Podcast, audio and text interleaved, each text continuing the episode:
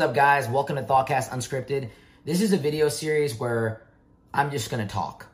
Now, a lot of my videos aren't scripted, like they don't really have a plan to them.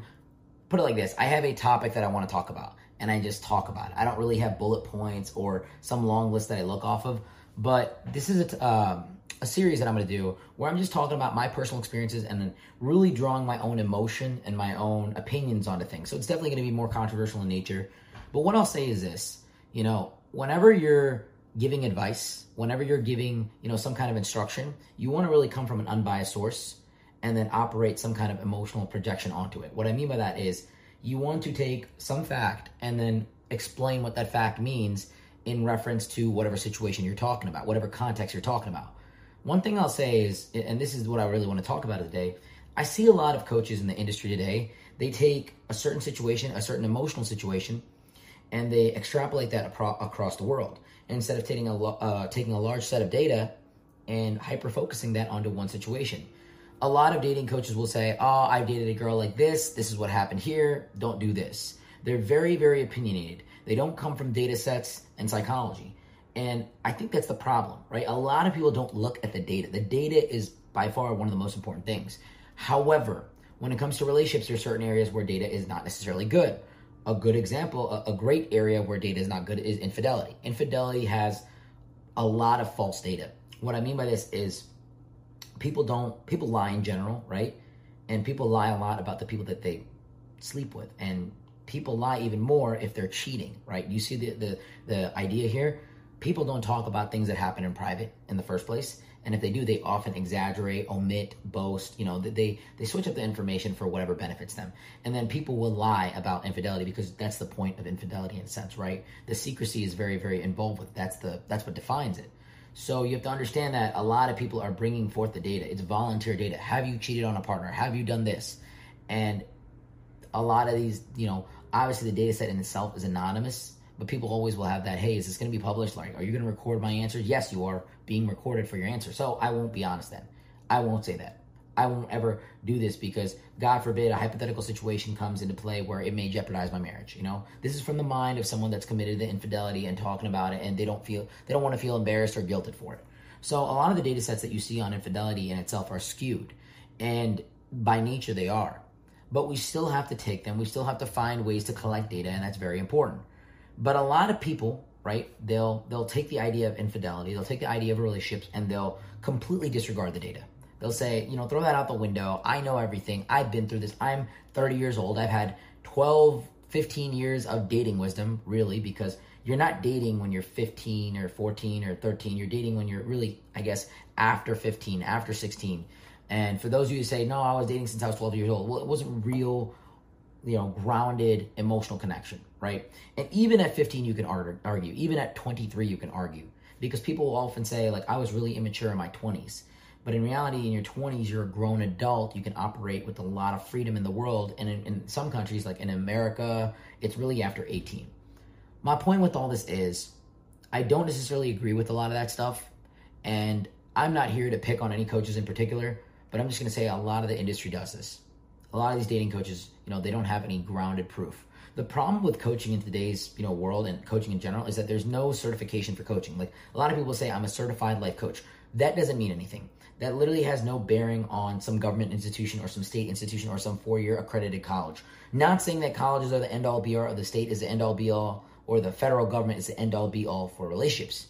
You know, that's actually why in a sense, you know, how can you be accredited by an institution that certifies your own life? Because life can go in so many different ways.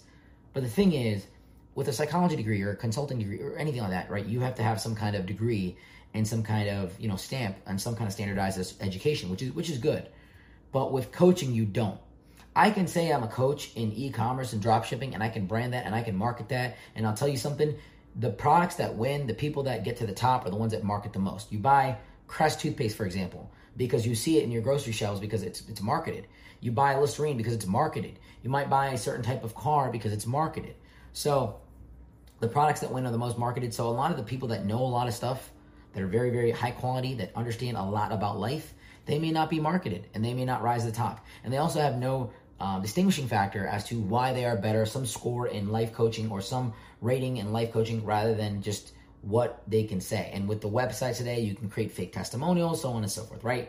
I say this to you very openly and transparently because the way that I show my authenticity is I don't. I just work with my clients. My clients are private. There's no testimonials. There's nothing like that. Everything that we do is real. Everything that we work with is real. And I guess the only way to find out a lot of times is to attend our webinars, to work with me one on one, to book a call with our admin team that can tell you more about it. And that's the nature of this business. I think a lot of times with social media, people think there's a lot of glory in what I do, but what I actually do working with people in dating, in their depression, in their addictions, in their infidelity, in marriage counseling, in guiding them through a divorce, navigating them through life, helping them in their business, helping them in their marketing, there is no trophy for that. There is no certification for that. There is no, this is what qualifies me to teach you. And now that I've helped you and I've gotten you XYZ results, now you can give me this testimonial. There is nothing like that.